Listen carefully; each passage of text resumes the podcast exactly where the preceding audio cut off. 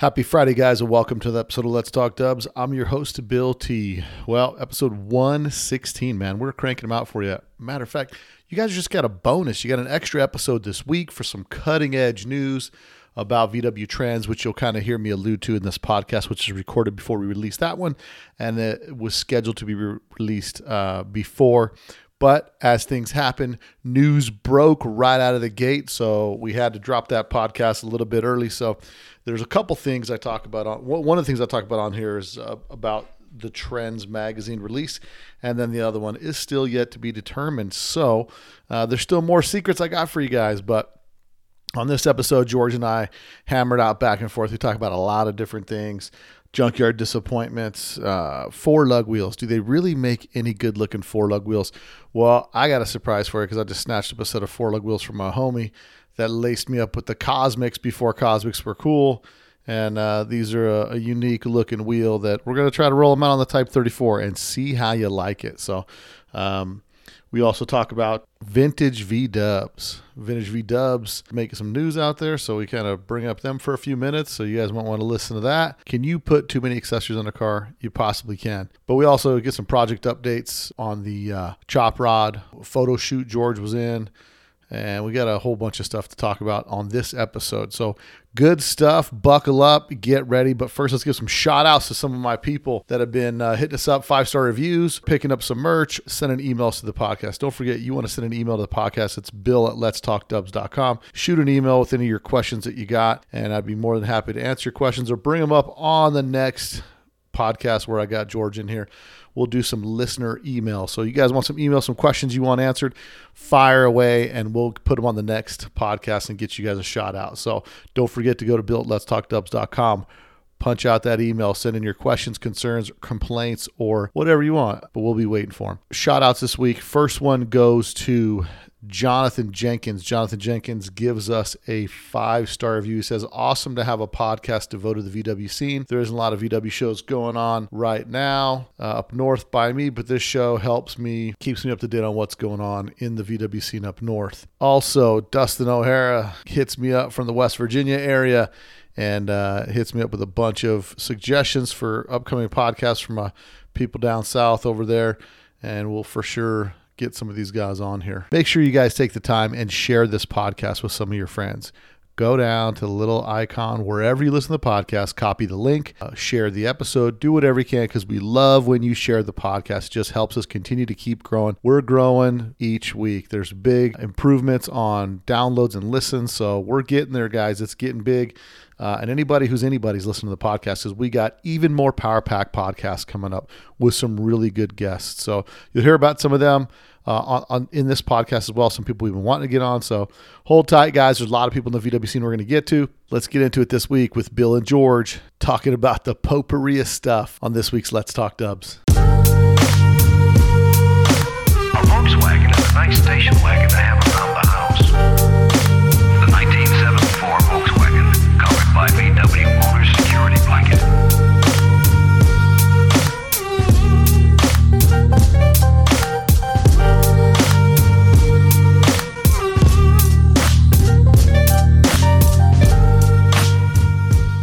All right, everybody. Well, we're back again with the roundtable. Got George T on the mic. George, what's up? What's up, everybody? Well, we're back at it. So I am fresh back from the Baja. That's right, guys. I went down there and I raced the Baja. I think, oh, okay, it wasn't really a race. It was like a race to taco shops is what it was. But uh, I was gone for the past week and uh, was down in uh, Mexico and uh, using my Spanglish to get around my crew. But every year I do a, a one-week trip down there to Mexico. And uh, one of these years I'm going to grab Georgie Boy and take him on with me so he can get dirt in his hair and and freak out and all that kind of stuff. But uh, I don't like dirt in the hair, bro. Yeah. But it was a good time, man. Uh, down there for that week. And then I did get some pictures of some goofy V W uh, V W home-built projects that are down there. And uh, I might post those up on Instagram coming up. But uh, just doing a roundtable with my boy George T and get you guys caught up with some of the things that we're working on just recently and uh, some updates of some of the cars and things we got going on. So I'll kind of fire off first a little bit. Uh, George. I'm going to go ahead and talk like I was working on it, but George is working so on it. So Chop Rod, I'll, I'll the, take it from here, Bill, since I did the work on it. George worked on Chop Rod for me this week. We were supposed to, it was, was going to be like a brother's project, and then I ended up, and then uh, George. Well, this is actually how it went down. I fixed the linkage for you here. Right. And I was like, you know, we got that beam. We might as well mm-hmm. just put it in. Right. So as soon as I fix the linkage, take the car out and you start doing squirrely burnouts in the street because, you know, what? that's what you do. That's what you do, bro. You get a little, you taste the power. By the way, this car has been to Cars and Coffee twice, and I'm sure all kinds of driving around. Yeah. We get that sucker to the shop and actually put it up on a lift neck and actually inspect it, you know? Do things you're supposed to do when you first buy a car, like actually look at things. Who's got time for that? Who's got time for that crap? Gear oil. Gear oil, what's that stuff? Gear oil is for sissies. Two rip boots. My uh, my my and boy Dean talk- Lands gave me a hand changing them boots out and on, talk- on the old and, and we ain't talking about uh, we ain't talking about cowboy boots here. We're talking about axle, axle boots. Axle boots gone. Yeah, so this car so it this, had vented axle boots. Yeah, so this yeah, they were thoroughly vented. This car had been sitting since you guys saw the video that I posted on Instagram when I bought the car in Big Bear. And uh, I brought it here. I putted it around the neighborhood. George, I think we worked it. We worked on linkage once before. We did. You know what's funny is I came here to work on the linkage. I, I came here. You weren't here, mm-hmm. and it was that super windy day. Yeah. And I knew I was going to be firing the car up, and I hate firing up inside garages because you smell like it all day. So I went to push it out of the garage. She, and she runs rich. Oh yeah, she she was at the time. I went to push it out of the garage, and it wouldn't push backwards. Hmm. I had and check it. I go check. It's in neutral. No e-brakes on, and it won't push backwards. I push forward, it goes. I go to push backwards again, and it won't go. So I I, I put I put my back into it, mm-hmm, mm-hmm. and uh, heard do. a nice big clunk, yeah. and the car actually went backwards. That so means I was like, it's freed up. I said, oh, that's weird. Yeah. I wonder what the, I wonder what's going on there. Like, there's something ain't right. I never even paid attention. Oh, by the way, we drove it to the shop. We didn't tow it to the shop. I'm bro. She, she runs. She runs. Because hey, and she does run good. Registration? Who needs it, bro? I went through. I, I did the valves, um, synced the carbs. Obviously, we got that. We got one adjusting screw that doesn't exist, mm-hmm. so one carb is or one cylinder is the way it was. However, it was set when it was installed, but that thing rips. Oh, that thing runs pretty. Runs I, pretty I, I was coming back getting froggy with anybody who would even look like they wanted yeah, to race. Want some? Want some? I hit you with the stock shifter right here. There's nothing better than being in a fast bug, and when it's nice and torquey, when you can just blip the throttle and it does that nice jump. Like yeah, that, you know, and right, it, and, and it's been so long since since I've driven a fast bug, especially a bug with a with a loud exhaust on it like that. Like it gets people's attention with just yeah. how loud the exhaust is. You know, it's got a pretty loud rumble to it. And I was riding the other day. I was driving it when I was driving over to the to the shop. We were going to do that work, and then uh, there's some people looking, dude. And I had to give them a little rot rot when I was kind of cruising Break by. Just, just let them know you might get some. You don't look sideways at me. I tell you, you what, get some. That Mustang didn't want none. Mm-hmm. It was a newer Mustang, and I was like, oh, this guy's, you know, loud exhaust, all this stuff. And I, I got next to him and did the old, right? Yeah. And he just let, I was like, come on, man. That's if it, I owned that Mustang and someone did that to me, they see the, you got to drop the hammer. They see the claws come out. They see the claws come out. And but, then I was next to some guy who's, uh, you know, they're one of those SEMA-sponsored cars where they're trying to look like it, where they got every name on their mm-hmm. quarter panel yeah. of every product they Except put on the car. Like mom, dad. And super loud exhaust and all that stuff. He didn't yeah, want none either. Get, I, I don't get that vibe. That bro. was one of those Scion, what are they? The T, whatever that. It's a Scion the, and a Toyota a, and a whatever, like the, in a B, Subaru, wherever B, the heck that thing is. A B R Z. Nice and loud. He yeah. didn't want none. He backed off immediately. Yeah, it's uh, it's it's a different it's a different vibe. Just riding around a Street Fighter, dude. Just like something that's ready to do battle. And now I trust it to drive around now because we actually went through and did things that's, to it. That's crazy, bro. How'd the I, brakes feel when you drove it, bro? I trust. Did they it. stop it? Yeah. That was remember. a bonus. They stopped. I remember. I didn't really. I wasn't really concerned with the brakes. The brakes. I was just trying to stomp the throttle. But yeah, it runs real good. We we got the Berg linkage arms on there. So with the forty-eights, if you don't put these Berg arms on there, when you're when you're trying to step on the throttle, it's got this huge jump where it goes from like idle to wide open throttle. Well, that was just it, it was improper setup. He had the the wrong linkage pieces on the carburetors themselves. You have right. the proper and, arms going to it. It's just well, yeah, the and the, the, the linkage pieces that you buy, it relocates the pivot point for the uh, for the arms that come down. And by relocating the pivot point for those arms, what ends up happening is it starts to uh, it's a it's a smoother throttle transition. So, so now the pedal's like smooth all the way through versus it was like herky like a jerky. Stock feel. Only I mean, one spring being used too. By the way, like we don't we don't even have both springs. That's how smooth yeah. it works now. Whereas before there was like. Yeah, so couldn't get the thing to return. So part of the part of the thing now, you know, you go and buy that car, and you're buying a car that was, you know, built in eighty-six, and it's been fiddled with here and there for all these years, and now it's like now getting the car to where you can actually use it and drive it and yeah. like go out there, start it up. Safety, I don't yeah, know. I'm supposed to. Don't stop with know. all those brakes that function. Stuff. Look, bro, one and it's dual circuit too, by the way. It. So if we lose the backs, the fronts will still work, and vice Whatever, versa. Bro. Whatever, got the e-brake, dude. That'll work. Um, yeah, over adjust V brake, by the way. I forgot. But yeah, so we we have uh, so so now we did the front beam, and the kind of bummer about it was I was looking for a narrowed beam, and I I did a little trade online. I threw it up on the internet. I started calling people, right? So I started calling people uh, that were online. And there was a guy listens to the podcast, and I hit him up. He's like, "Oh, you do the podcast?" I'm like, "Yeah." He says, "Oh, cool. That'd be cool to meet you, man." I said, "Yeah, no problem." And then I was going to go get this four-inch narrow beam with no shock towers and all this business. And then George's like, "Don't go get a beam with no shock towers." And I was like, "Bro, all the cool kids are doing it." And he wouldn't mm-hmm. let me do it. So I ended up just throwing – so I had this set of Fuchs that were just sitting here.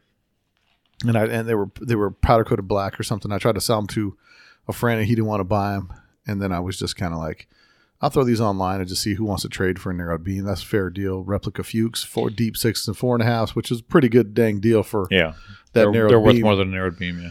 And the narrowed beam I got, I was like, oh, two inches perfect, because you know me, I'm not a sucked-in front wheel guy. But in mm-hmm. the same respect, after you do the math, I think I think the total narrowed track is three-eighths on each side, three-eighths of an inch on yeah, each side. Yeah, because the disc brakes added some track. Because the disc brakes add five-eighths to two-inch narrowed beam, an inch on each side, which seems like almost nothing to narrow beam, but it, you know, the car looks perfect with the wheels, like fully looks fill the wheel well. Correct. Yeah. Is what it looks. And, and now it's air correct and safe with the, with the wide five disc brakes on there in the front. Shout out to Russell from Old Speed for, uh, for hooking it up and, uh, setting me up with a set of those drop spindles too. Yeah. The drop, drop spindles and the disc brake setup. So, um, and that dual circuit master. So that, that, that setup is, is nice and, and ready to go. So that car, I'll be out at Cars and Coffee this weekend.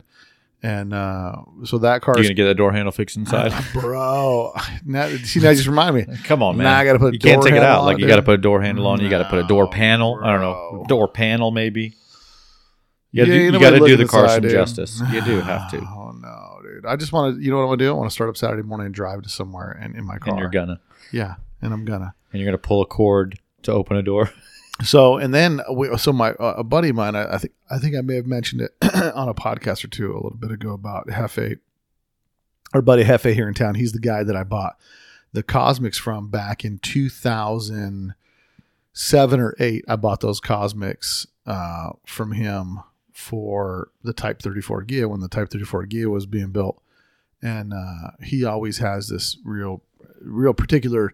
Look out for like real oddball kind of wheels that, that are kind of cool. So he hit me up and he randomly calls me and he's like, "Hey man, I got this set of wheels. They're pretty rare. They're four lug wheels out of Europe. And, um, you know, maybe you want to hook them up on, on a car." And then I looked at the wheels. I said, you know, they're, they're, you know, they're not the prettiest looking wheel, but there's, they're definitely a cool wheel. And especially for a four lug setup, for an actual V W four lug setup, it's a real, A, a real interesting wheel definitely setup. Original. Yeah, original. I've never wheels. Seen those set. And and that's a thing. Like when you're doing a car, like you did know, you tell them what they are?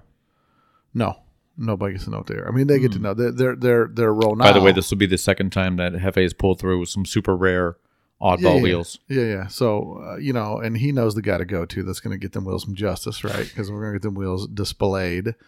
And uh, I don't want to have to stay and start a new wheel craze. Probably not, because it's a four-lug wheel. And it's th- that's the thing. When you look at the world of four-lug wheels, it's like really, really It's a very difficult. Shallow pool. Yeah. I mean, there's not a lot. Pretty much one in my boat. Well. The type two liters. That's it. Yes and no. Like on a square back, on a square back, I could I could actually see a set of eight spokes looking good. For, if you're doing like a cow mm-hmm. look, like an eighties cow look car. Horrible. Four, like eight eight spokes remind me of the eighties, bro. You know?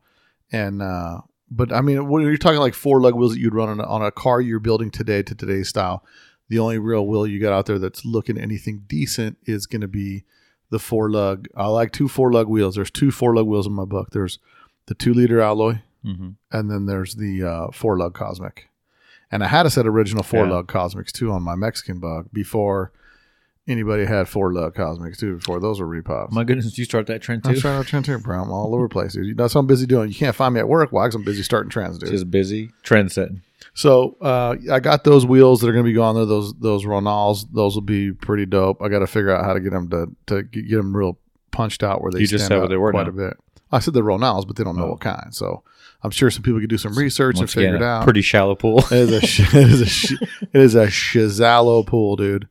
But uh, I actually, well, I was I was surfing the internet not long ago, and I found a, I found a set of five the Penta Ronals, the five star like I have on my Corvair, which were all the rage in the eighties, and they had a set on the V W, the V W Trans panel bug that they built that was white with the white wheels on it.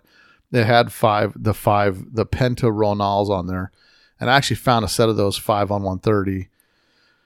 And I almost drove down to pick them up before I went to Mexico. And then I was just like, what am I going to do that set of wheels for? Because I thought those wheels would look dope. Like if I did those wheels in a in a platinum color, those wheels would look dope if I put them on the carbon cab just to switch up the look. To go the five. What size were they? They're sixteen by sixteen sevens. Those are kid toys. They, they would just they would just look legit. Child's play. But anyway, so I didn't end up buying those wheels, but uh, there's a lot of wheels on there, and there's one set of wheels I'm looking at. So if anybody's, if anyone's listening to this podcast, and you're gonna find, now don't go steal this idea, bro. You just find these wheels, you do the right thing, and you bring them to lets talk dubs dot com. Look it up. Look it up on the email, on the internet. You'll go to lets talk dubs dot com and come get them wheels to me. What I'm actually, what I, the wheels I would like are a set of Speedline uh, Porsche wheels that came like on the C T R Porsche. So like the same Speedlines that were on the Saleen that I had, mm-hmm. those same Speedline wheels they made. Roof had them on the uh, Yellowbird, the uh, the nine eleven that they made. That was like a record holding nine eleven, is faster than the one the Porsche built. But they made some repops of those wheels because the original Yellowbird ones, like I could buy a set right now, they're like six grand for a set. Mm-hmm. But they're like, the fronts are seventeen nines and the rears are seventeen. Might have a little trouble tucking like just, those. Yeah, yeah. You're not we'll, tucking those on we'll a bus. Them. So considering uh, we got about a millimeter on each side of the back wheel right now, and I think we're eight and a halves in the back right now. Yeah. Or are they nines? They're they're I think they're they're eight and a halves. Yeah. And eight there's and about a millimeter on the fender well and a millimeter mm-hmm. of the spring plate. So I that's think all we're you golden. Need, bro. That's all you need. But and that's with a narrow torsion. That's a set of wheels I'd love to see on a Volkswagen, a set of those uh the, the roof C T R wheels. But um or the Speedlines are actually called Speedlines. I don't know the model number on it, but they're dope. Um but yeah, wheels wheels are one of those things where it's like the right wheels on a car change. They make or break a project. They change everything. You know, we were just talking to Brian, which was a podcast came out last week. We're talking to Brian about, you know, he did some wheels on his Type thirty-four Ghia where he did those three-piece uh, B B S wheels, kind of yeah. like what like what you have, right? So that's what he had. Yeah, Brian hit me up when I posted my bus up and then showed me that he had them going on his. Nice. And but his are all freshly painted and his look really nice. Mine haven't been restored yet. Yeah. So, I mean, it's it's uh, it's pretty... It's pretty important, the wheels that you get on a car, and and the, like I said, when you start working, looking in the world of four lug wheels, there's uh there's not a lot out there. So the great thing is when you get away from the V W, like when you get away from the the pigeonhole of oh mm-hmm. these are V W wheels, and you start thinking out of that. Like my my lug pattern's not, I mean, funny enough, my lug pattern is V W because it's five on one twelve. And yeah, but five on one twelve is also Mercedes, and that opens with a whole Mercedes, other wheel, a whole other well, gangster look. I got Bay Window when Russ makes my kit. He uh, made my kit. He did it with uh, Bay Window fronts. So five oh one twelve is the pattern I put in the rear as well. Yeah, uh, you know. So I think one of the cool things. So here's how I look at it. Right, the cool thing. Like I can't do four lug Cosmics on my Type thirty-four because people have no, already done already it. So, somebody's already too, done yeah. it. Yeah, and and uh, I think if you if you're able to pull it off and do something that's devastating with a four lug wheel on there, it's going to be even better. You know, that's just that's just another another another cool thing that you did that people aren't really expecting because everybody thinks it's all been done. And there's there's a few four lug wheels out there that uh, that are things that you may have may have may have not seen before, like these wheels that I'm going to be putting on there. I haven't really seen them before, but. So that's what we've been working on. That, that's what uh, George's been helping well, me with that's just here the, at the, the shop. Chop Rod. Yeah, it's just that's just that's just a Chop Rod, and then me picking wheels out for a car I haven't even started on yet. So that's my priorities are all dialed in. What's gonna be funny is like you're gonna look at that Chop Rod, and you can't even tell it's got a different beam in it. That was a ton of work for oh yeah, just a li- I mean just the slightest of narrow. Yeah, it's rates is not really noticeable, guys. it's, it's not, but when you're running those tires in the front, you know, and I think I, w- I put bigger tires in the front, right? I think I did the one fifty-fives. Yeah, I got the one fifty-five sixties or one fifty-five, yeah, something like that. Yeah, it's so a little wider tire because yeah, I, I, I hate a one thirty-five, I hate a one forty-five. Like they were all cool when I was broken, didn't have no money. I mean, I used to I used to get gangster on the temps, but you can't. Bro, you'd kill Greg yourself. Blake, and he turned me onto that tire size there. He has them on uh, Sherry's convertible. Yeah, you kill yourself with those. So. Uh, so George, what have you been working on? I mean, we just had, uh, we, the, uh, we had a little photo shoot. We had a photo shoot for the, uh, Quicksand Bus sinking. Quicksand Bus, which I call it sinking. Like it's, it's a plate says sinking on it. Mm-hmm. So we call it sinking. Yeah. Uh, but yeah, we had a nice photo shoot for that. Hopefully that'll be coming out soon enough. Um, I actually did a fun thing with that as well. Our buddy William has this thing called the Paddock that happens out at Red Rock Country Club where all these high-end cars head out there. So we took the bus out there, and he got to put it inside the lobby, yeah, which was pretty, rad. pretty awesome. I mean, I was pretty stoked on that. Yeah. Because it looked beautiful in there. Well, yeah. I don't want to say I did it first, but, you know, that, that was a, they had a Christmas party at there. Remember, I had my butt. It, it's just kind of cool to see your car indoors somewhere, especially mm-hmm. at a country club. Like I had mine at Spanish Trails when they, they were doing, they said we're having some hippie party. And I brought the fifty-five Bug, which is couldn't be further from a hippie car. Yeah. And brought the thing in there, but it's just kind of cool to see your car inside. And then uh, when that, when the Bull Run Bus was first finished and Finley started doing the thing, I had it inside Finley for like I think a month or something like that. But it's just so cool to see your car inside somewhere on display.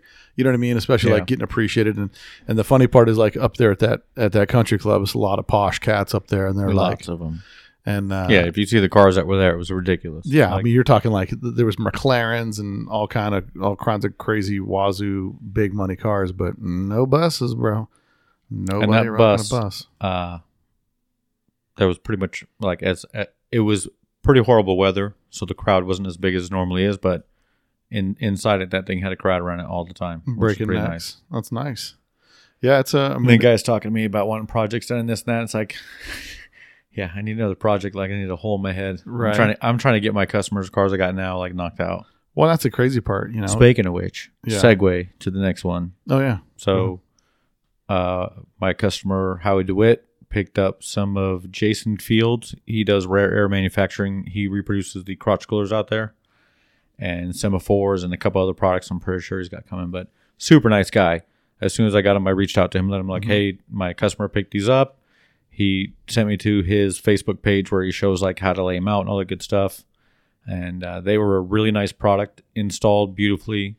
Um, can't speak highly enough about them. That for anybody that's looking to add crotch coolers to their car, it's it's a really nice touch. And he he gives a very complete kit down to the stainless grills, the stainless trim ring for the interior of the car. Very impressed with it. And then my boy uh, Virgil Boyer, V Boyer seven two two, I think he is on Instagram. Uh, He did a wonderful install on those. Yeah, they look super sharp, man. Even on, you know, on a, I think the car's a fifty-nine or something, but it's fifty-nine right-hand drive. That's got a good look, dude. I mean, the, those the way they just finished in the metal, they look super, super clean. You guys can check those out on George's Instagram page at the wagon. I think we're gonna be getting, we're gonna hit Jason up and and uh, get a set of his semaphores, and we're probably gonna put semaphores in that car as well. We're just breaking all the rules. Yeah, I was just like, you know, when we put the crotch coolers in it, obviously they're not year correct, right? And then he mentioned the semaphores. I'm like, hmm, we've already got the crotch coolers in it, so why not add those why, two to the mix? Why too? stop now? Why stop now, right? Why stop? Just keep so, going. Yeah, there's lots. I mean, there's, you know, that's there's so much. There's so much to be done to a car, and then there's there's also a fine line when you can overdo it. You know what I mean? Where you just do a little too well, much. Along with those crotch coolers came a set of flat four um, gravel guards. Yeah. And then I just I had to point out to him, like show him some of the things on it, like. Anybody who's, who's ever got those flat four gravel guards, not to say that they're not a nice product, but when you're building a car to a certain level, you cannot get parts that have pit, like pock marks in the aluminum, just a kind of a dull finish, ill-fitted. Like when I put them on the when I put them on the fender, they don't follow the contour to it, and I was like, you know, we we I can't junk the car up. Not to say that right. Flat Force products are junk. I'm not saying that, but I don't want to well, junk was, the car up with a bunch of like just keep we keep throwing stuff at it. I don't want to do that. Yeah, it was they, they were they were pretty flimsy looking. Matter of fact, I got a set here. You're supposed to take that set that's here that I took off Sean's Bug. Yeah, I told him I'd check those and out and see how those fit. But you know, I was surprised at how flimsy they were for being original V W stuff. You know, I was thinking the gravel guards would be like a little heavier duty, and the ones I, I thought it, the flat fours are like aluminum, like yeah, they're thick like a, aluminum, a heavy piece of aluminum. You're not form, like, like when I put it to the fender, it doesn't have the same contour as the fender. So what fender did they mold it off of when they made it? You know, well, like it doesn't have the same contour, it doesn't have the same corner shape on it. I mean, it's it yeah. left a lot to be desired, I th- and uh, that's yeah. why I think I think a lot of them are. Uh, and my whole thing is also like I got to drill holes to put those in. Like l- we have to drill into the fender. And every place we put a screw in that car is an area for rust to go into because the car's not, it's not going to be a Vegas car. That car's going to Malaysia right. or, or Hong Kong or something like that, some coastal city that rust we actually have to worry about. Like, not like here where, you know, I, I for instance, my tubs in my bus are raw metal still. Like I've never even put a coat of primer on them yet, you know. The like, underside of the wheels? Yeah. No, the the top where my seat is. I've never put anything on them. And inside the cab. I went to show you that one day and they were covered in rust. I was thinking like, oh, maybe I should do something about this. Yeah. It'll probably make some sense to do something yeah. with that. So, um, you, you, so you were, we did the photo shoot, had the photo shoot for the Quicksand Bus or the Sinkin, mm-hmm. and then, uh, bus on display over there. Then you worked on, uh, we got how we do it's fifty-nine. Mm-hmm. And then I just got in stock. Thank you, Robert Skinner, by the way, for hitting me up on Instagram. The bulkhead for the uh, sixty-five, sixty-six, sixty-seven bus. And we put that in. It's a new product that's silver weld through primer, distributed by C I P one, apparently coming from B B T. There's like a lot of hands in that mix. I don't know who the heck is actually making it, but beautiful piece. And it fit so my understanding so is, nice. Is that B B T exclusively has that piece. Like they... Yeah. Made the mold. They did all that kind of stuff. That's my understanding of uh, what's going on with that whole. Well, it came out beautiful. Piece. It um, it installed very nicely. Um, obviously, mod- minor modifications had to be done in other areas to fit it in, um, but it's something you would have had done even if you were replacing a standard bulkhead. So the bulkhead was cut out of that car? No, it the car the the bus we're working on is a real twenty-one window. And it took an impact on the cargo door side really bad, really bad. Like, like we are, we're having to change the inner structure around the doors. And where was you know, where was the main point of impact? Right on the bulkhead, and but it went all the way down the side of the bus because the rear corner was smashed in. The rear luggage compartment, we had to remove that from the vehicle and straighten it and put it back in. I mean, it. it, so it this was bus hit was hit hard, hard, and it was repaired in the nineties. And you're talking in the nineties, that bus was worth.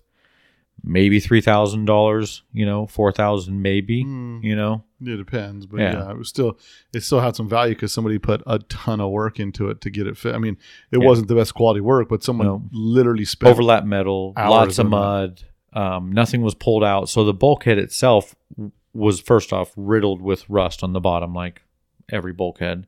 Um, the two, the, like those pills, the, the that groove on the bottom was just completely blown out with rust.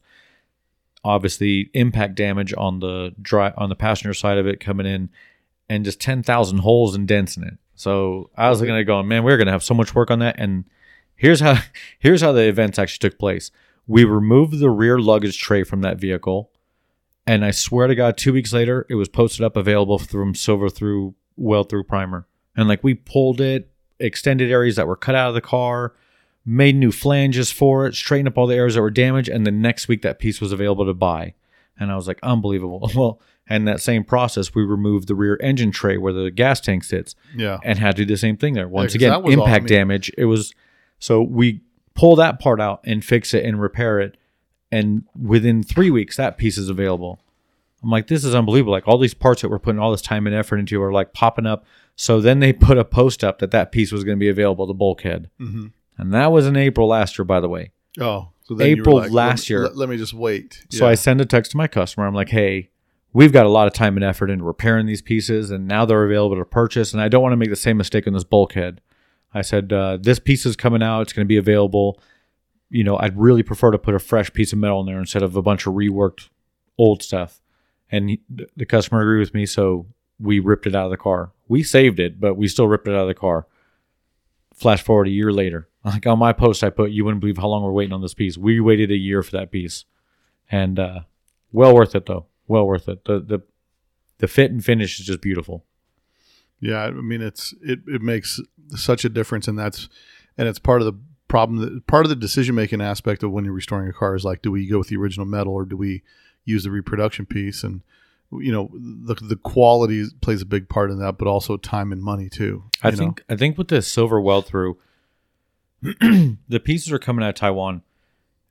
I think their manufacturing is just it, it's it's much better. I'm not saying in Taiwan. I'm saying just the the fact of the time that it's being made mm-hmm. now, with the ability of three D scanning, and to take apart something original and do a full three D scan, and then you can make a mold off of that. Like a, a machine makes the mold. You don't have somebody right. hand, like like not a, not a not a doggone classic fab, but they got some dude making that mold. You know what I mean? He's trying to get it close to what the original is. I think they're more precise um, because this piece fit, and and I'll ask Virgil just to confirm this, but I'm I saw minimum modifications done to it going into the car. You know, where most of the time when we get a piece of metal, it's not odd to have to put a completely new lip on it. You know, like yeah. the lip is put in the wrong wrong part, and you're like, oh, great.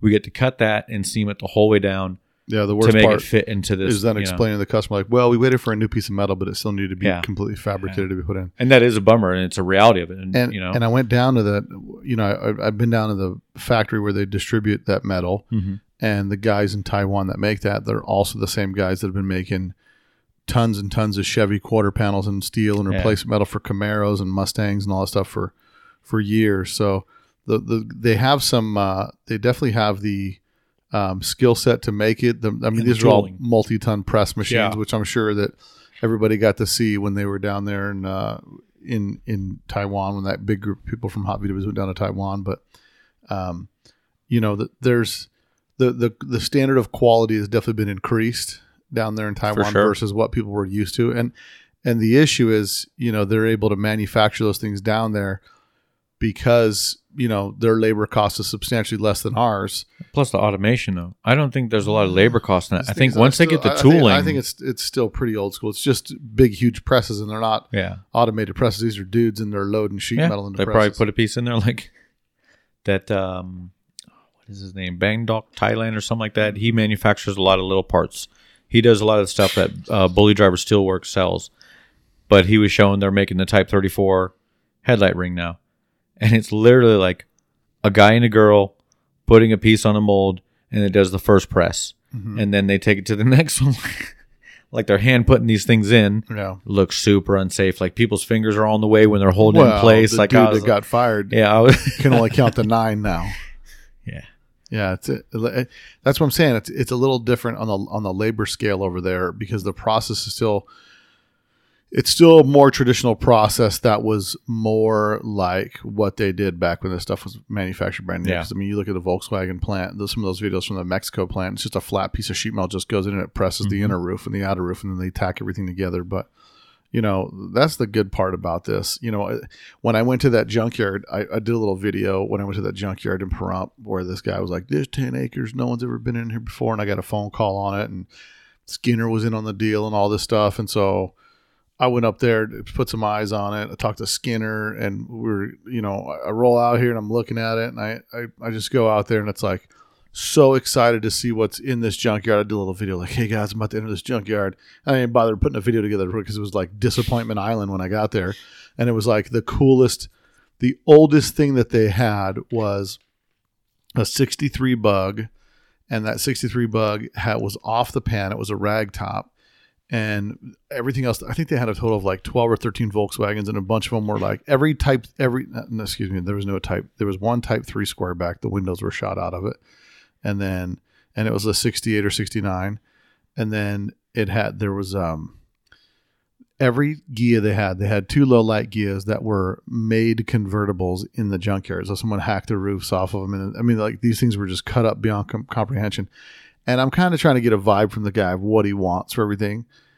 And I'm like, I got to be honest with you, man. This is a ton of work to get these cars out of here. Now, he had two buses, right? So he had one bus that the bulkhead was chopped out of. And it was a, I'm pretty sure it was a thirteen window bus.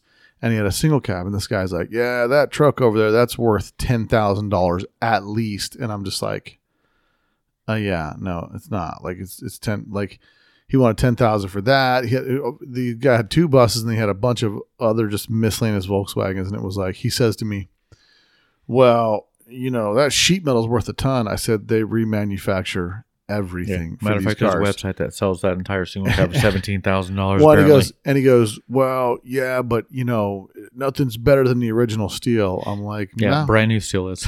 Well, no, it's like it's like not in today's like in, in today's world. It's not like you're buying stuff. It's not like you're getting stuff from uh, J C Whitney, you know. So there's uh there's a there's a lot of a lot of that aspect uh, where people think like, oh, there's nothing better than an original piece, and sometimes it's so much easier and faster just to get a, a reproduction piece and make it work if it's decent quality. And and with the sheet metal, there's so much that goes into making the sheet metal that, you know, there's not two people making all the sheet metal. No. You know what I mean? Especially when it comes to the bus stuff. Like everybody's like, oh, well, this guy's making it, and that guy's making it, and this guy's making it. And I'm, psst, hey, guys, it's just one guy making all of it. Yeah. You know what I mean? So, um, the, well, you do have Gerson well, Classic. You have Ger- Gerson's and different. And then you got Silver Welter, who's Silver Welter Anybody who's got silver medal, it's all coming from the same plant. Right. And everyone. And the, uh, like Gerson, for example, which I need to get Gerson on the podcast, yeah, man. He'd be a good I, I, I got to get him on just so we could talk about, I mean, what possesses a dude to go to Colombia and start making reproduct, reproduction bus panels and stuff, because that's a huge undertaking, yeah, and, a, and a big risk in the market. And hats something. off to him, because he really did. Um, he, yeah. He really started the Type two restoration thing, you know, because yeah, there he, was no metal to get. It he, was just like, if you didn't have a good donor car, you were screwed. So yeah. he, he's really an innovator in our scene. I would say he'd be a good get on the podcast. Yeah, no, we'll definitely definitely reach out to him, because I'd love to get I'd love to get his story and what possessed the dude to, to do that, because that's a that's a pretty big deal, you know, to go and uh, and take that undertaking and his connections in Colombia. It'd be interesting just to hear the behind the scenes about that and that trial and error, because that's a that that's just so much work. So yeah, um, that'll be something we'll be looking for in the future coming up here. And then I got a text from my boy Kiki Du Bois from uh, Volksworld Magazine, in, independent photographer, and uh, oh boy, hit me up on WhatsApp. We crossed paths a little bit ago, and um, he hit me up and sent me uh, sent me a few pictures of his of his uh, Camaro. So you know he's a big Camaro guy. And when I went to France, you know, coolest thing ever was he picks me up at the end of the metro in a Copo Camaro, uh, which is a central office parts ordered car, um, or production order. Uh, Copo Camaro were the ones that were like, you could order the car stripped down with nothing but a huge motor, solid lift, solid lifter, big motor, four speed, like rock crusher trans, and like dog dish hubcap. So he did a, a full recreation. So it's interesting to see a photographer that's actually, because by trade, Kiki's a painter, mm-hmm. you know? And I told him, I said, dude, we need to get Automotive you on the- painter? Yeah, yeah, yeah. Like, that's what he did for work. And so I said, man, I got to get you on the podcast. Like, oh, no, my English is not so good. I'm like, dude, you got to get you on here anyway. But anyway, I just thought I'd throw that in there, because we haven't seen Kiki in a few years, and he yeah. used to come over quite a bit. So hopefully he'll be here when things open up. And speaking about things opening up, um, we're, I, I, I, we got to head to a show, man. I mean, uh, it's been, I'm trying to think of the last show we went to. Octo. Um, Yeah, Octo's the last show we went to, and uh, Octo's a different show. Octo's like a half-day event. You know what I mean? It's yeah. like you show up, and it's more of an event for us, like doing the drive, doing all that kind of stuff. But we've got uh, – I just read the details on the Kelly Park show, and that says they're going to do it late summer or early fall, so that we'll still get to go to Kelly Park. Yeah.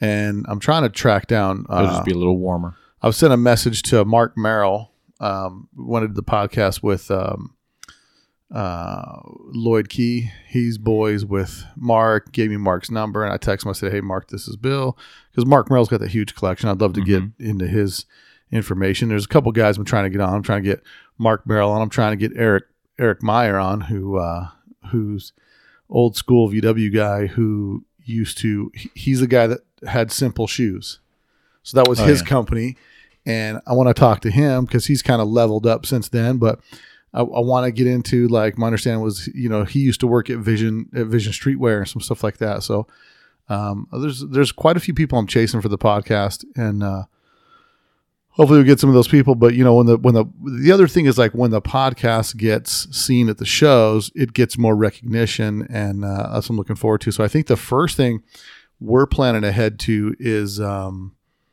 is that Madera Spring Fling. Yeah. So.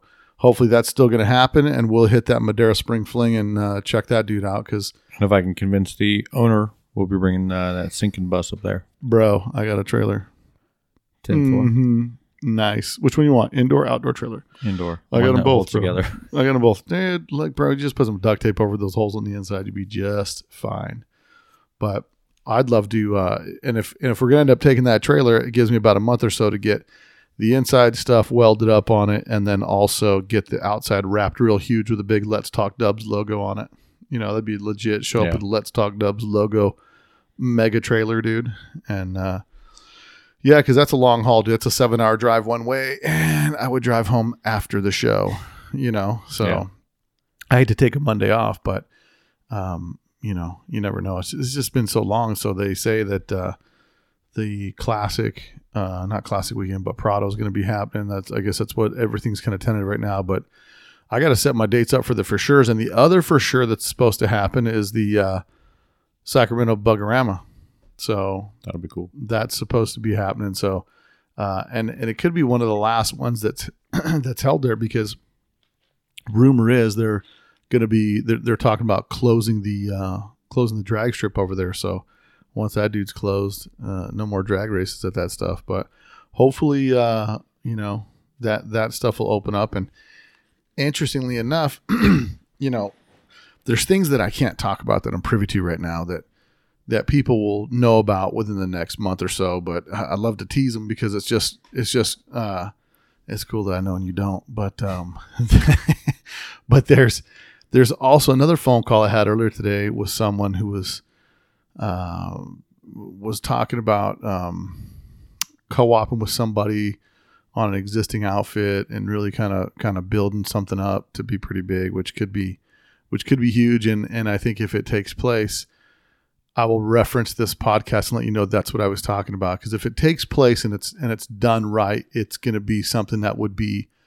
um, it would be something that would be industry changing. So, uh, but I'll let you guys know if that takes place. But yeah, there's there's there's a lot of stuff working in the background, um, and there's all kinds of stuff that's happening in the scene right now. Like lots of different, you know, you got, I just saw just the other day that guy, uh, and, and it's a hot button subject, right? The, what is it? Vintage, vintage Volkswagens or vintage, vintage V-Dubs, vintage V-Dubs, Bruce or Bruce. Vintage V-Dubs. Yeah. Mm-hmm. He had a, he had some A R and beam that I just saw mm-hmm. on his Instagram for a bus, and it was like seven thousand five hundred dollars or something like that. Mm-hmm. It's like a Mustang two one.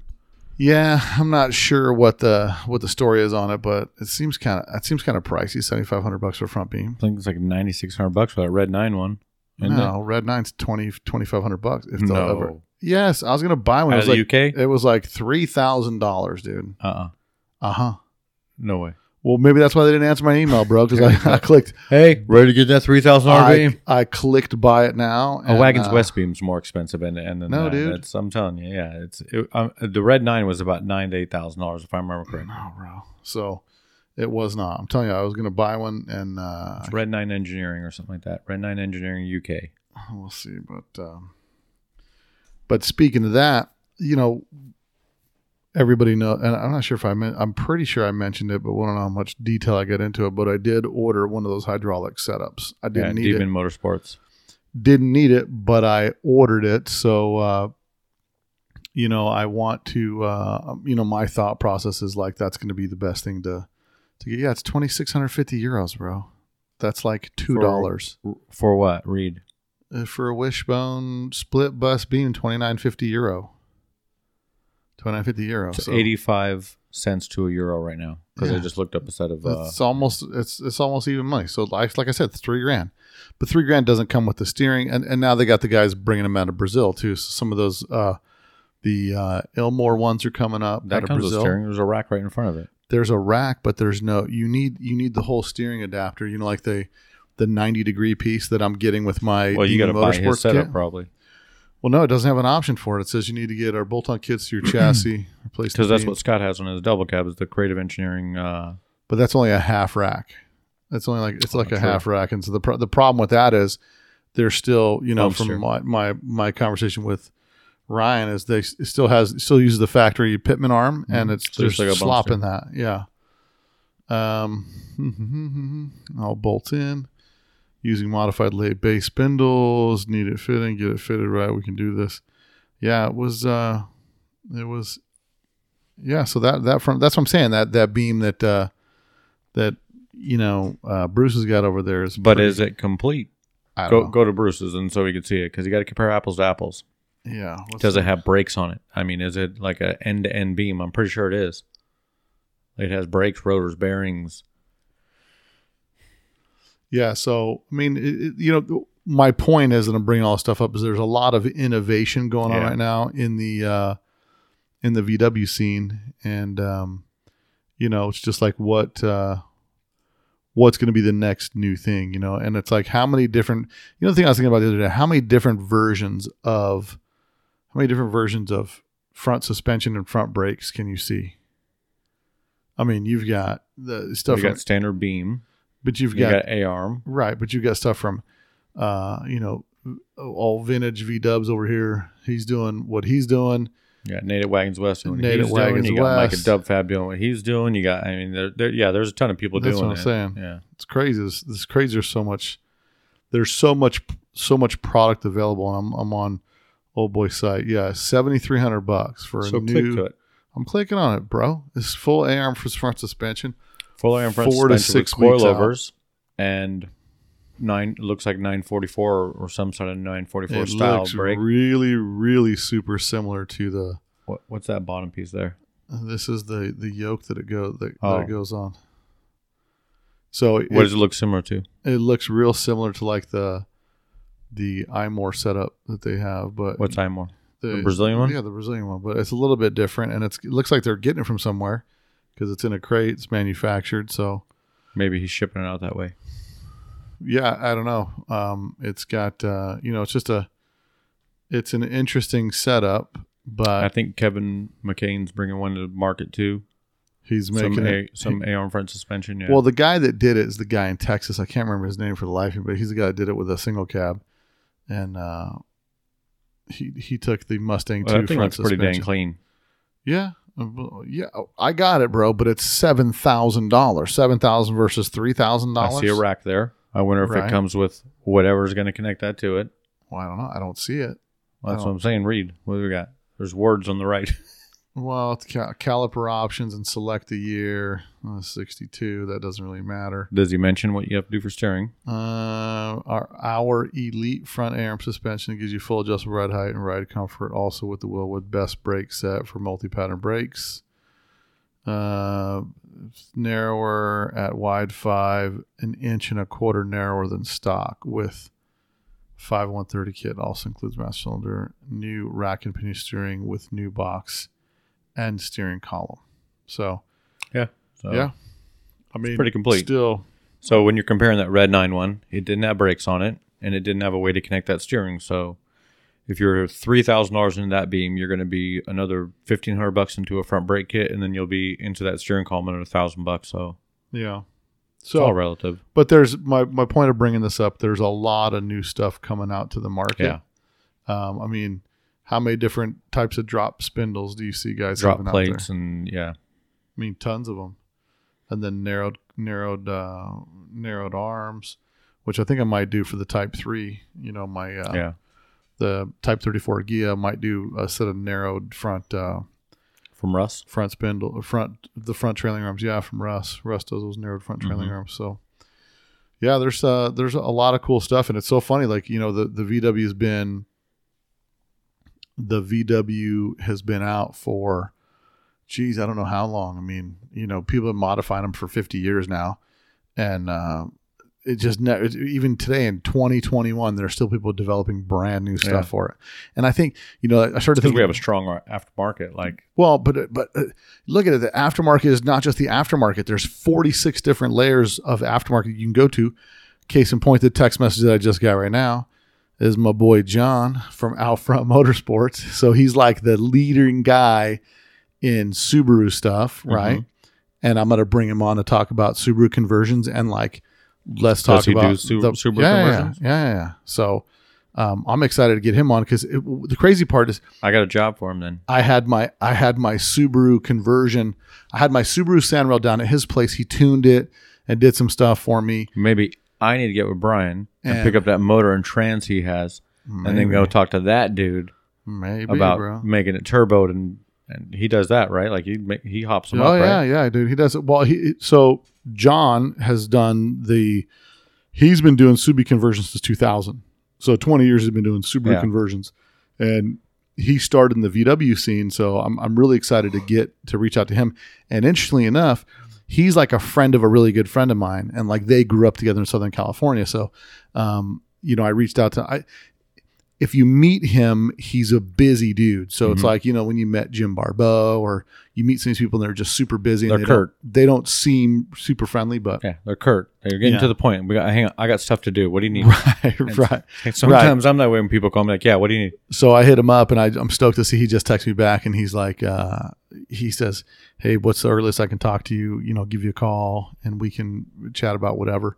So I'm pretty excited about that because I really want to get the whole rundown I mean, it is gonna, it's going to be a, a, a real long version podcast about let's let's talk about Subaru conversions. Let's talk about why Subaru conversions. Let's talk about the best E F I. Let's talk about the best uh, conversion plates. And he sells a ton of stuff for it. So I'm excited. That, that's what I'm saying. It's it's, it's just a, it's an unstoppable world of like, if you decided, George, tomorrow, like you were just going to do Subi conversions, mm-hmm. let's just say hypothetically, like you're just converting existing Volkswagens to Subaru or electric, what just electric. converting them. Yep. I'm just saying, whatever you decided to do, if you decided to do it, you'd be unbelievably busy. Yeah. You know, no matter what you do, there's there's not enough people doing that kind of workmanship anymore to to to finish these cars the way people want them. And there's a, I think there's more people that want them than people that are in their garage doing them. I saw a post, um, some some V W shop closed down, and you know there are, there are posts posting up like, oh, another another old V W shop goes down and blah, blah, blah.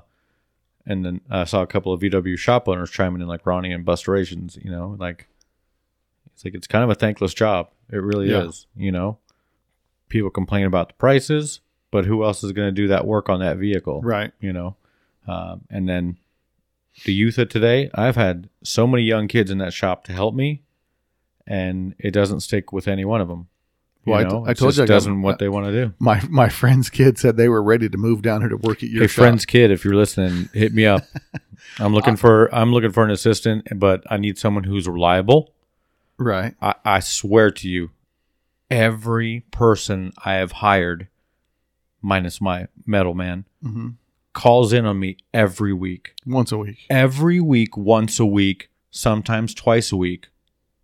And I, I don't need anybody else like that. So well, if, if you're listening, friend, friend son, yeah. if that's you, don't bother talking to me. Well, that's the thing. You get this You get this uh, youth of today where they're kind of like, oh, I got food poisoning. I'm like, I've never met as an employer. Yeah. Until you're an employer of people, you've never met so many people that get food poisoning. Yeah. And I'm not going to lie, bro. I had some food poisoning one time when I went out to the sand dunes, mm-hmm. and I grabbed me a little quesadilla out of the back of some dude's trunk. Mm. And the sour, trunk food. the sour cream was super milky, and I was like, nah. A little more. A little more of it, please. But it's delicious. I'm going to tell you right now, dude. I've never had I, one day at the sand dunes eating out of a Explosive. dude's trunk. No, bro. No, I had stomach. I had food poisoning, bro. Like mm. I'm, t- I'm not lying. I'm laying in bed groaning, and I'm like, I need to go to the hospital. Like this is not even a joke anymore. Like I literally felt like somebody was sitting on my stomach, like that, like pressure. Right. I go to the, I go to the E R, and they're like, yeah, yeah, you've got food poisoning. I'm like, there is no dude that's at work for me that's had food poisoning because I was not going back yeah. to work the next. Like I would, I mean, I was in pain and I was hurting for like. Three, four days after That's that. That's when they call you like, yeah, I don't know what it is, yeah. man. Something I ate. I just no. ain't agreeing with me. Bro, food poison? No joke. Like legit food poison, dude? Bad news. And they gave me like two things to try to yak it up. They're like, we'll give you this little cocktail, make you get it all out. And I'm like, I don't know, dude. What and is it called? Epicac syrup or something? Yeah, like? Epicac. Ep- but yeah, they tried to give me that plus something else. And it was, bro, it was a it was a miserable night for me, so. Yeah, I don't really. I have a hard time believing people with food poisoning. You know what I mean? I'm sure somebody gets a little upset stomach or gets gets himself a case of the sharts. But yeah, you know what can you do?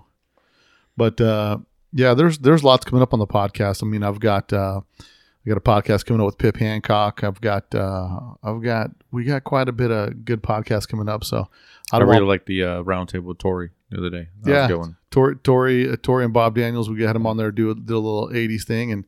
The eighties thing is is raging, and it's so crazy. As much as the eighties thing is raging, it's like as I start, I switch gears. I start talking to the guy, I start talking about the Subi conversion. And I keep thinking like, I want a Subi conversion, my squareback. I want to, I just, you know, like I just, I just want to get it done, but it's one more thing I don't well, have time to do. The eighties car is the appreciation of them. Um, you know, like for instance, Chop Rod. If you know, you know, right? You know, um. So you see that car and it and it and it strikes something inside of you, and that's why you like it.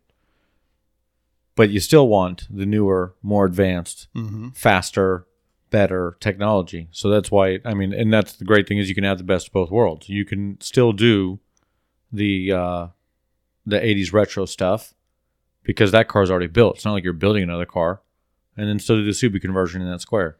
I yeah. think you really should. No, and I talked to your boy there at out front.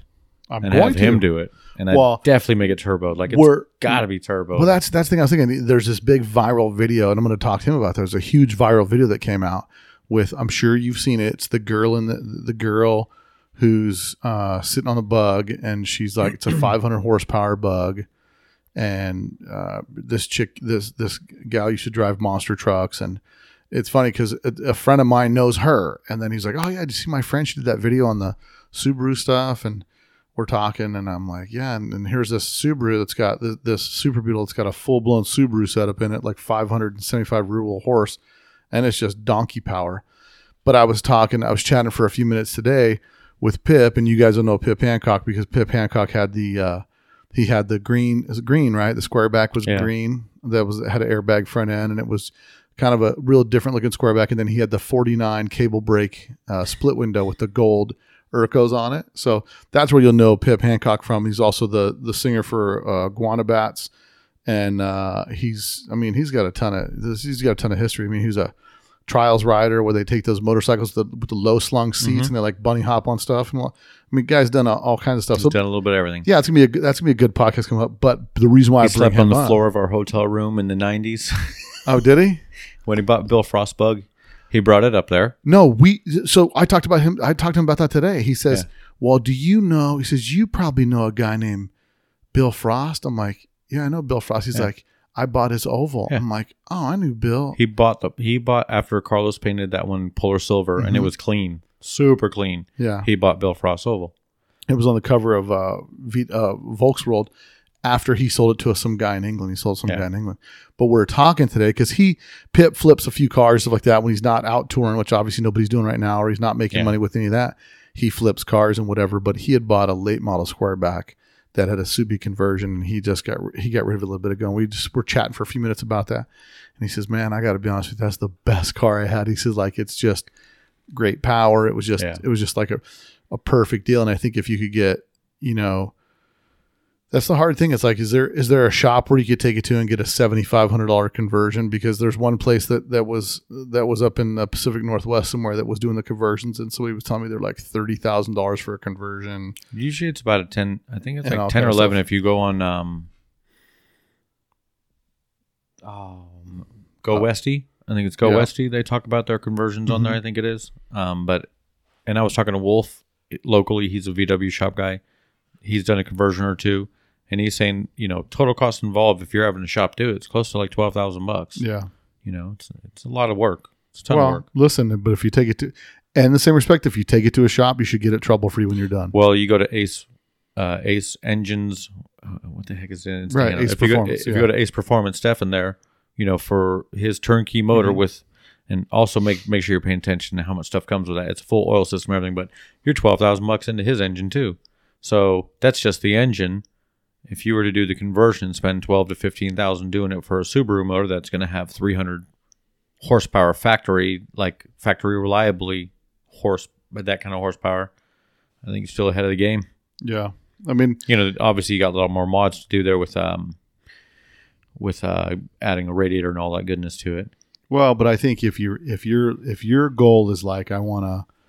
I want a V W to daily drive. I'm going to daily drive it. Mm-hmm. And I want like daily driver, and I want air conditioning, and I want everything like that. In my opinion, that would be the ticket. If you could yeah. pull that, if you could pull that move off, I mean, that would be the way to go. But yeah, I'm going to have to uh, Stefan one day for an L S motor for my truck. Right. Oh yeah, that's right. George, George I, I, we had a, we had one of my listeners hit me up on Instagram. He's like, yeah, I knew I liked George because He had a he had the element, and I had an element, or you know, you guys were yeah. having an element brothers moment for a minute, and then I was like, oh, he just got rid of the element to get the uh, the old two thousand Chevy with the L S in it, the, the single cab, cab short, short bed, yeah, it's getting trendy, George, just getting trendy. I like it, love that truck. Already. No, they're nice little. Tr- Listen, bro, I don't want to say I started the trend hey, with, the, I started with rod, the Tahoe. I started watching Hot Rod Garage all crazy now. Every time mm-hmm. they mess with an L S, I'm mm-hmm. watching it like, what? What are they doing? Yeah. And I oh, tell you what, you, you see Lucky's Chevelle. And they did that Whipple charger on it. I am going to start pigeonholing money away for a seven thousand dollars supercharger kit because it's so sick. Bro, so I'm sick. telling you right now, that as far as car shows go on T V, that's one of my favorite car shows. The Because the Personality two hosts, it's good. You're talking about the the Hot Tony Rod. Angelo and Tony Lucky Angelo, Costa, yep, yeah, because the first Costa. season of it with Mike Finnegan and, and Dave Freiberger, I was like, eh. No, the, eh. But, but, but I like with, them on Roadkill. Yeah, yeah, they're great on they're Roadkill. They're great on Roadkill, but Hot Rod Garage, I like I like the Tony and, and, and Lucky yeah. dynamic better. It's it's a good show. Tony's I mean, a sick driver, as is Lucky. Yeah. Like when he does those those things went on with uh, Roadkill and whatnot. Yeah, I really enjoy those guys. Yeah, it's a, there, there's some good there's some good car content out there. Mm-hmm. But yeah, there's tons of stuff. One the sad thing is uh, we just got the uh, Hot V W's issue uh, here that's got uh, Bruce Meyer's car on the cover. Um, it's got one of the how one awesome of the is that that he that you got to do this podcast. Like I, I was as soon as I saw he passed, I'm like I'm so glad that he did the podcast yeah. because no one. I mean, we all know he wasn't stoked about what happened to him right. because when they did that thing in France, like. Word got around that he wasn't stoked to be there and all that good stuff, right. you know? But you didn't know why. You didn't know where where where did the animosity come from, what was his deal, and you heard right there, like, yeah, you, you yeah. know. To hear the story from the man himself, my only from regret, the, from the my regret mouth. is I, you know, I sent him some shirts and stuff, and I was planning to go down there because I had a friend that was having surgery, and he was going to be down there in San Diego. He's like, I rented a big house, come down and hang out. And then I was like, yeah, cool, I'll go down. I mean, I'll find some time to go down. And this was last year, February, before COVID. And Bruce was like, man, if you come down here, man, come out to the house, come check out the shop, come do all the stuff. And I was just like, ah, I should have went out there to do that. Cause yeah. just, it's just so cool to meet a legend, like a guy yeah, who did, yeah. a guy who did so much for the hobby. You know, I mean, when you're looking at like from what he did with the dune buggy and what happened with the dune buggy, yeah. you know, you know, the starting of the Manx to, you know, the beginning of the Mexican one thousand to all those things that were, that were kickoffs from that to even the guys that worked for him building the Manx yeah. that then started making Baja kits when they met Gary Emery. Yeah. You know what I mean? Like now I'm all cool. Gary, did I give you your shirt? Mm-mm. Oh, I got an Emery huh. Motorsports shirt for you, bro. Bro, don't look Hopefully at it right Hopefully it's here. an X L. Bro, it's an X L, bro. He he brought it for me. I said, yeah, bro, it's not going to fit, dude. I'm a don't worry, it'll fit my brother. I'm a bodybuilder, dude. But then my boy Gary, shout out to Gary Emery, he sent me a double X shirt. So all right, so I got Good a double X long man. sleeve Emery Motorsports shirt, and my bro George has one too, dude. Did I get a long sleeve, long sleeve, baby. Oh yeah, who gets hooked up, dude? Best thing ever happened was you being born after me. Man, I'm so lucky. Well, I think we uh, kind of covered it with the with the B S and the nonsense this week. I know, uh, um, I did want to uh, just. I talked a little bit about the dune buggy stuff, and I kind of got on this kick where I got on the internet and I started looking at um, like dune buggy uh, kit cars and pictures and stuff like that. And so I bought this whole group of magazines of Hot Rod magazine. Um, after my podcast with Gary, uh, Gary Emery, I started really kind of digging into a little bit of the the, the off-road scene, the Baja, because th- that's when it made sense to me that, you know, the same guys that were making the fiberglass dune buggy started night shifting and making the the fiberglass Baja kits off of what they modeled off of his car. And I just thought it was so cool how all that part of that history just kind of, it's like all the guys in the neighborhood and this guy did that and that guy did this. And, and, th- and, and, and it was at the beginning of something that was just such a huge scene. You know, the V W scene was just so huge. And like once. Takes a village. And then yeah. it shows you they're like, this guy had the idea. These guys had the capability. This guy owned the shop to do it, like mm-hmm. it, you know, and it, and it came to fruition. It's pretty yeah, awesome. It's it's super cool. And that's that's the thing. I, I mean, I can't say enough how much I love this hobby, man. And and you know, even when I, like I said, doing the doing the podcast with half the guys that I know that I've met through, you know, going to shows and seeing them over and over and stuff like that. So I'm looking forward to uh, looking forward to getting out this year, getting to some shows. First one will be at it's gonna be at Madera Spring Fling. So shout out to the guys at Madera Spring Fling. And that is going to be on the, oh, I'll hog up some time here and see where that's going to be. But I'm pretty certain it's in April. I think you said April eighteenth. Let me take a look. It was the week, uh, April twenty-fifth, uh, the twenty-sixth annual Madera Spring Fling in Madera, California. Um, join us for the limited due to COVID nineteen Spring Fling twenty-six. So it says it's limited, but we're going to be out there. We'll be out there. You'll see two booths out there. You'll mm-hmm. see the wagon and you'll see uh, Let's Talk Dubs right next to each other. And uh, we will. Uh, our plan is to be out there. So we're going to be out there, uh, say say what's up to some people that are some listeners to the podcast. And uh, we'll be selling stickers and shirts and all that fun stuff. So if you guys want to check it out, come by and see us. That's where we'll be. Hopefully if that doesn't get canceled.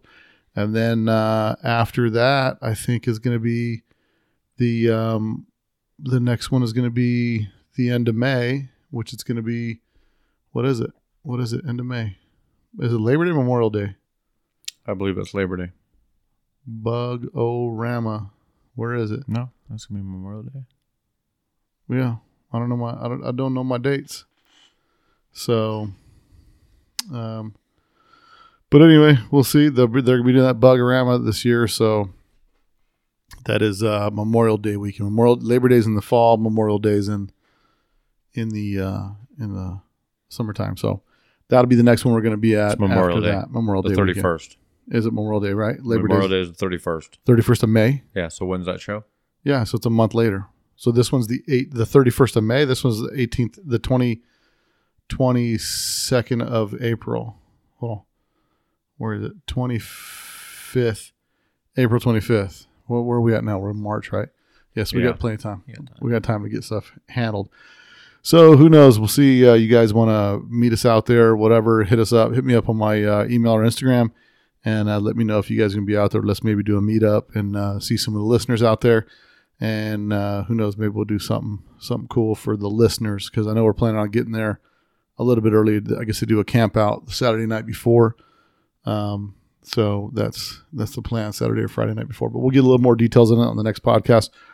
George, see anything uh, anything you wanted to leave leave him out with? Anything we didn't talk about?